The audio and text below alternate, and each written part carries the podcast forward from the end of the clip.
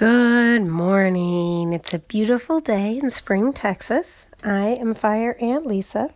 Welcome to my Gulf Coast garden. Today's topic is compost. So, I'm talking about compost because that goes in with one of the four S's, which is soil. So, yesterday I said, okay, take, take account of your four S's soil, sprouts, spot and season. And today I'm talking a little bit more about the soil part. And if you want soil, you have to compost. So you really can't think about gardening if you want to be successful in the long term as, oh, just pick up these things and use it.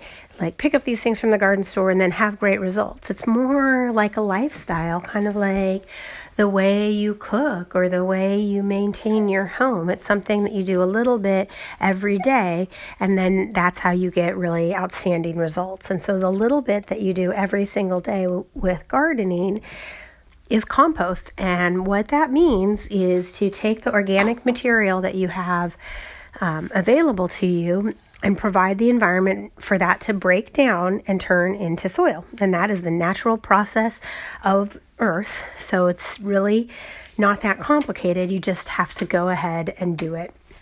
And once you do that, you'll find that you start start creating your own soil, and that that is going to be way more cost effective and way more productive for your plants than purchasing all the soil that you need. Now, this is especially true for me down in the south and for other southern gardeners because our soils are of low quality in terms of nutrients, and so you really need to be beefing them up a little bit with compost.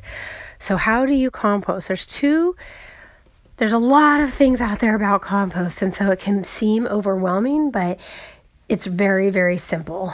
Basically, you just put veg, vegetative vegetative materials in a pile and let it be.